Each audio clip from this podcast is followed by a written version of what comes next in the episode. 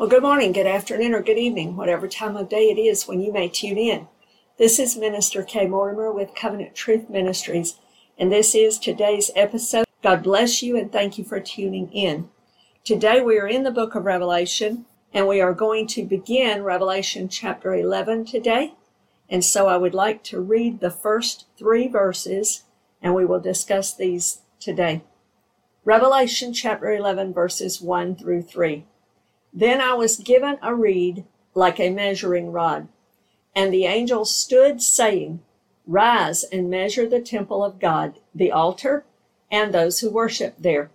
But leave out the court which is outside the temple, and do not measure it. For it has been given to the Gentiles, and they will tread the holy city underfoot for forty two months. And I will give power to my two witnesses and they will prophesy 1,260 days clothed in sackcloth. I want to speak about these verses today because here we're introduced to some more information that we need to understand the chronological things of this book. So let's just take a brief moment for review. We've seen, according to the outline given to us in chapter 1, verse 19, that chapter 4, from chapter 4 forward, speaks of the things which shall be, the things which shall come and, and come to pass. And we saw that there was this seven seal scroll. We, we learned about these seals that are broken and these trumpets. We've seen how the seven seals have been broken open and six of the trumpets are done with the seventh one still coming. And we have seen that when the seventh one sounds, there will be no more delay. It will be, it's done. It's happening now. And the mystery of God will be completed. It will be finished. All of the judgments and all of the prophetic words will actually find their final fulfillment and their completion. So in chapter 11, we are given details. This is one of those long breaks, so to speak, in somewhat of the chronology of the book but they are not breaks or interruptions. They actually fill in much of the details that we need to understand the other part of the chronology and what's going on during that time. So we see John is given a measuring reed or a measuring stick, and he is to measure certain things, we are told. The temple, the altar, and the area where the worshipers are, the worshipers that come. So this tells us that there is a third Jewish temple that will be standing at this time or that they are measuring in order to build at this time. But it is speaking of an actual third temple in Jerusalem. The Jews are longing for that third temple. They are longing to build it. They are excited. They are ready to go right now. They've got everything just about that they need.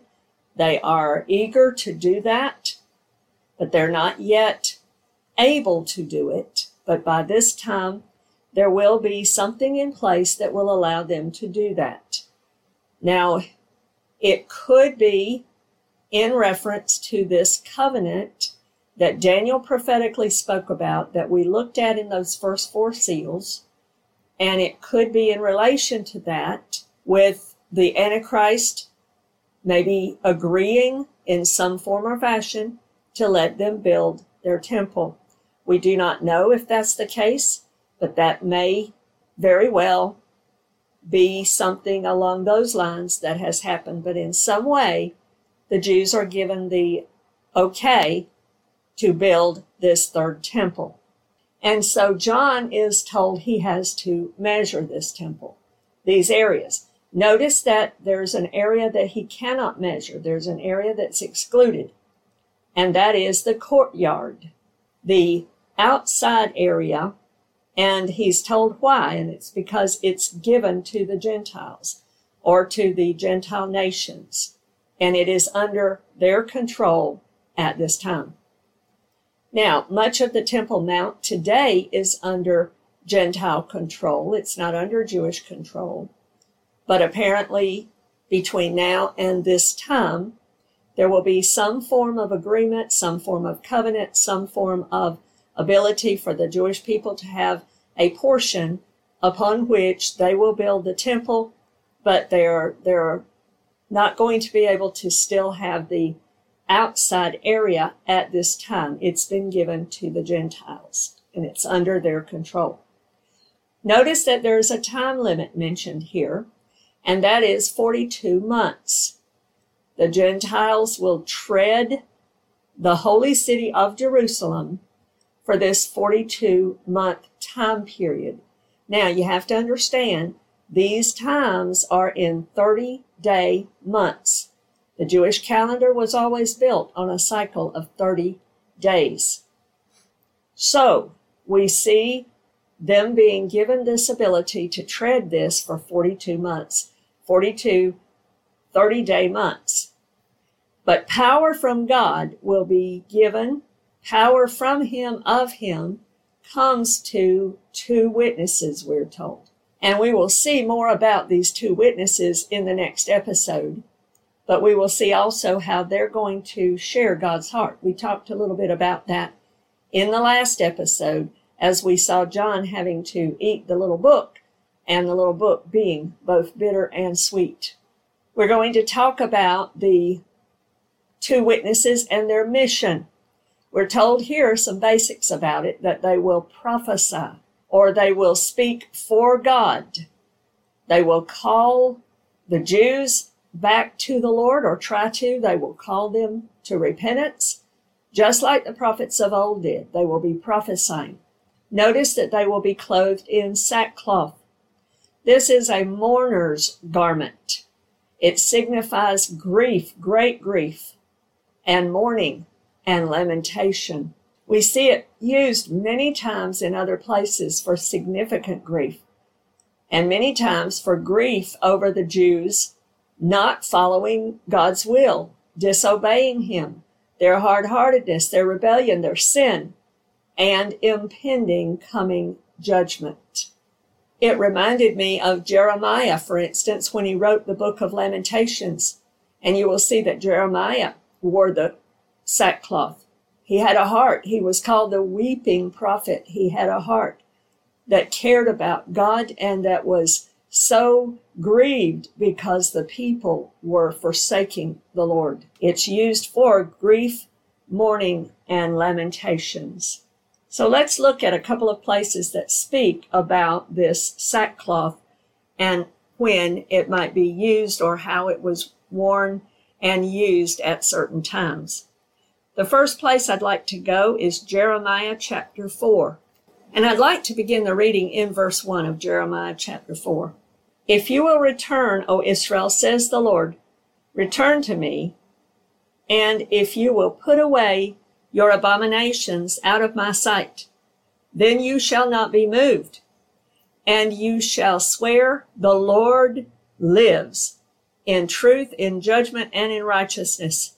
The nations shall bless themselves in him, and in him they shall glory. For thus says the Lord to the men of Judah and Jerusalem Break up your fallow ground, and do not sow among thorns.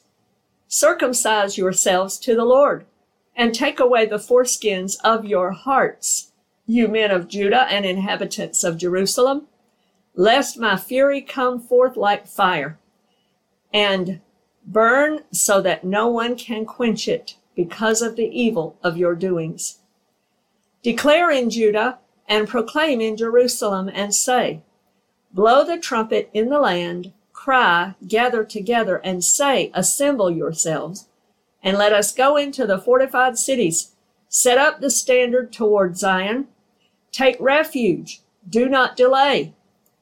For I will bring disaster from the north and great destruction.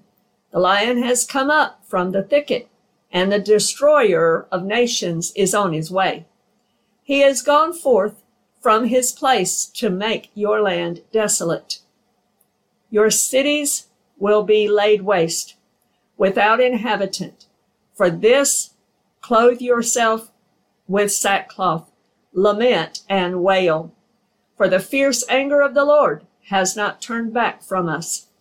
And it shall come to pass in that day, says the Lord, that the heart of the king shall perish, and the heart of the princes.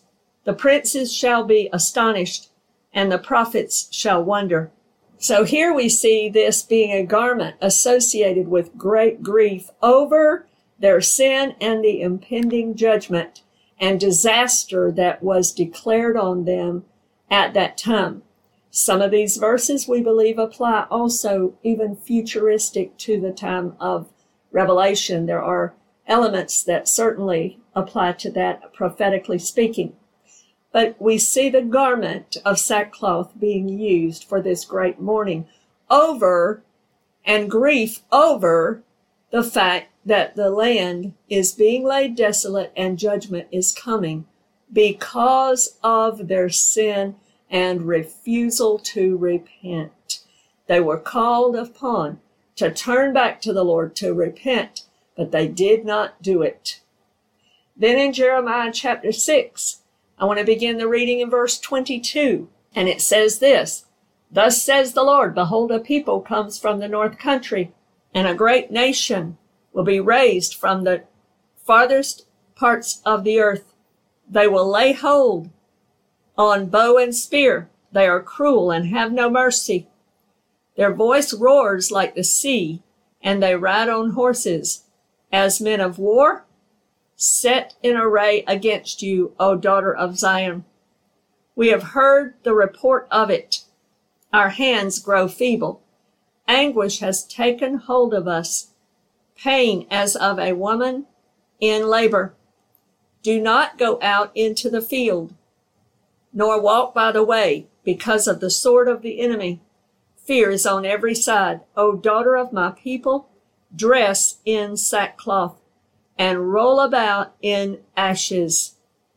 Make mourning as for an only son, most bitter lamentation, for the plunderer will suddenly come upon us. So we see again the call to them because of their sin and impending judgment to dress in sackcloth.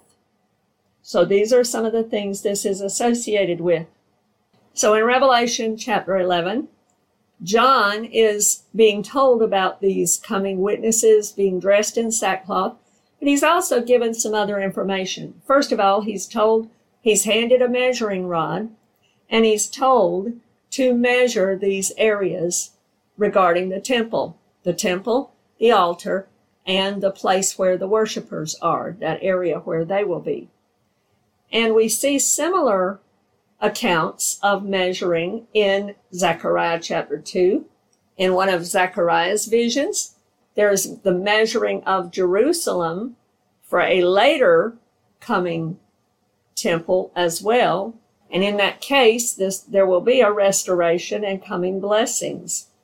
Then in Ezekiel, beginning in chapter 40, for several chapters, we see measuring for the millennial temple. This will be actually the fourth temple that will be built, and it will be the temple of the Messiah during his coming kingdom. So in Revelation 11, the measuring of this temple will be for the third temple. It will be built. We do not know exactly when it will be built, but it will be built in Jerusalem on the Temple Mount. Now, when the Bible here is speaking of the holy city, it is referring to Jerusalem. Jerusalem is the holy city. It is the city that God chose to put his name. So we're not talking about Rome or any other place, we are talking about Jerusalem. That is where this temple will be built. It will be built even with the Gentiles remaining in some form of control for the outer court area, at least. That is what we glean from this, from the plain reading of the scriptures. This is what we will call the tribulation temple or the Antichrist temple. This is the one that the Antichrist will come in, will try to set himself up as God, will defile it, and this temple will be ultimately replaced by the fourth temple, the millennial temple that Ezekiel chapter 40 and beyond speaks of. I want to read Zechariah chapter 6 because Zechariah speaks of the coming millennial temple that will be raised up, will be built in Jesus' millennial kingdom or messianic kingdom.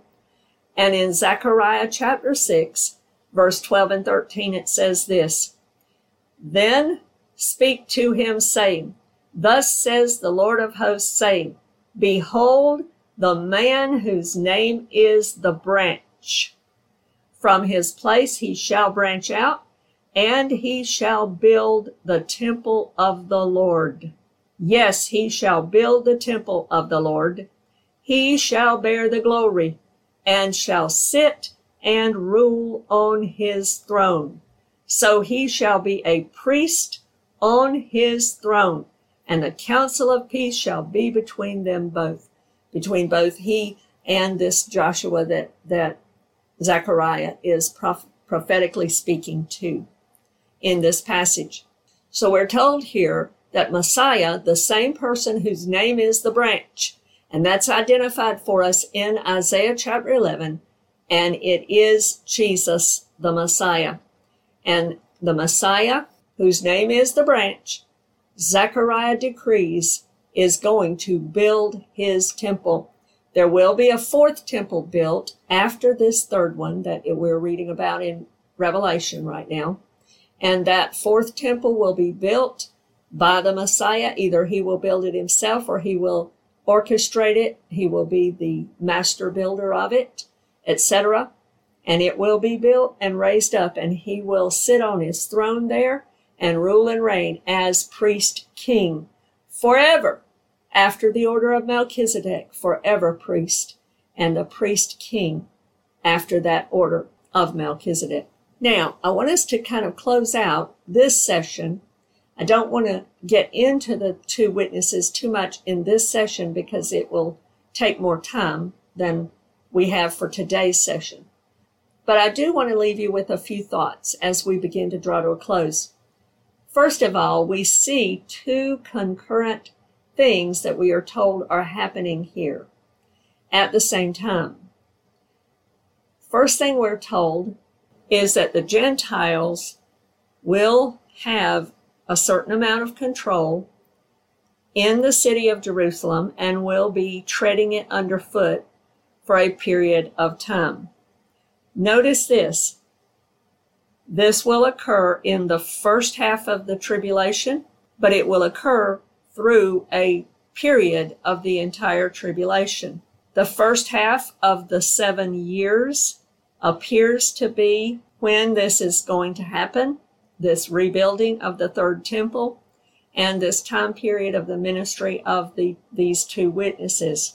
We remember this seven year period that we typically call the tribulation, although remember, there is a period of a gap between the time when the Lord calls the church out in Revelation chapter 4 1 and the signing or ratifying, confirming of a covenant of supposed peace with the Jewish people and other nations that actually begins the countdown of the seven years. That's what starts the countdown of the seven years. And when we looked at the seal judgments, we saw that could be the fourth seal. We're not certain, but that appears to be perhaps when it is. So during this gap, there may be the first three seals being done. There may be this worship service in heaven and ceremony. Obviously, none of the tribulation can begin until the Lamb takes the scroll and begins to open the seals. So there, in this period of this gap, we believe it appears that those are the kinds of things that will happen. But once this person who is called the Antichrist, the false Messiah, once he rises on the scene and comes into power to the point that he can sign or confirm, ratify this covenant with many, that's when the seven year clock begins. And so in this seven years, we have it broken down by some different words. First, we have it broken down as the first half, three and a half years and three and a half years. Then we have other things that also designate the exact same time frame. Remember, in the scriptures, it speaks of these months and they are 30 day months. So we also see references to it being divided into 42 months and 42 months, or three and a half years and three and a half years, or 1260 days and 1260 days. And always these are based upon 30 day months. So we will see this wording throughout in different places in Revelation and many of the other scriptures that we will look at. But just keep in mind that the total time period, once the covenant is confirmed, and that's what begins the time clock of seven years. Once that happens, you've got three and a half years, three and a half years, 42 months, 42 months, 1260 days, 1260 days, and all of those mean the exact same thing. During this first half or during this tribulation period, when the two witnesses will come on the scene, there are two things concurrently happening. The Gentiles will be treading underfoot Jerusalem for this time period. It means to trample, to trample on it, to desecrate, to treat it with insult and contempt, and to advance upon. I want us to look at Luke chapter 21, and I want to read verse 24. And it says this, and they will fall by the edge of the sword and be led away captive into all nations. And Jerusalem will be trampled by Gentiles until the times of the Gentiles are fulfilled. So Jesus here is beginning to speak prophetically about this time period that he calls the times of the Gentiles. What does that mean? Well, it began with the Babylonian captivity. And you can tie the scripture here and some other scripture passages in Daniel. It began with the captivity in Babylon for Israel. It is still ongoing today and will continue until it ends at Jesus' second coming, when he will defeat his enemies he will defeat the false Messiah, the Antichrist, and he will usher in his reign. So the times of the Gentiles are still ongoing, and they will continue until Jesus' second coming. Once the seven years begin, the times of the Gentiles are a part of that and will continue throughout that seven years until the Lord returns at the end of it. But also, during this first half of this tribulation. Remember, this first three and a half years, this first 42 months, this first 1260 days. At the same time, we have God raising up two witnesses, God giving forth two witnesses. Now, these are one of the most intriguing parts of Revelation and some of the most controversial. We're not going to get into it for controversy's sake, but I do want to discuss this because the Lord does tell us and He does want us to understand certain things that He speaks about in Scripture. So we want to look at that in the next episode. We want to talk about these two. We want to use what we can and realize what we can from Scripture. We want to take what Scripture has already told us to identify more about these and what in the world is their mission and purpose. And also, why are there two? So we're going to cover these questions in the next episode. But notice here before we leave that they are wearing sackcloth. They are mourning and in grief because they are sent to prophesy to this rebellious people who have been continuing in sin and are now facing impending judgment. Just like Jeremiah was clothed in sackcloth and was weeping. Jeremiah was sharing God's heart because God's heart was broken that he had to pour out the judgment on his people because they refused to turn to him and repent. These two witnesses are wearing sackcloth for the same reason. They know that there's impending judgment, and yet they're sharing God's heart because God's heart is for them to repent. For the people, the Jewish people, and the people who will hear these two witnesses to listen to the message, to turn to Him, repent, and be born again. They are mourning over the sin and the impending judgment that is to come. Beloved friend, as we've mentioned in the past, get saved today. We're still in that window at the time of this recording.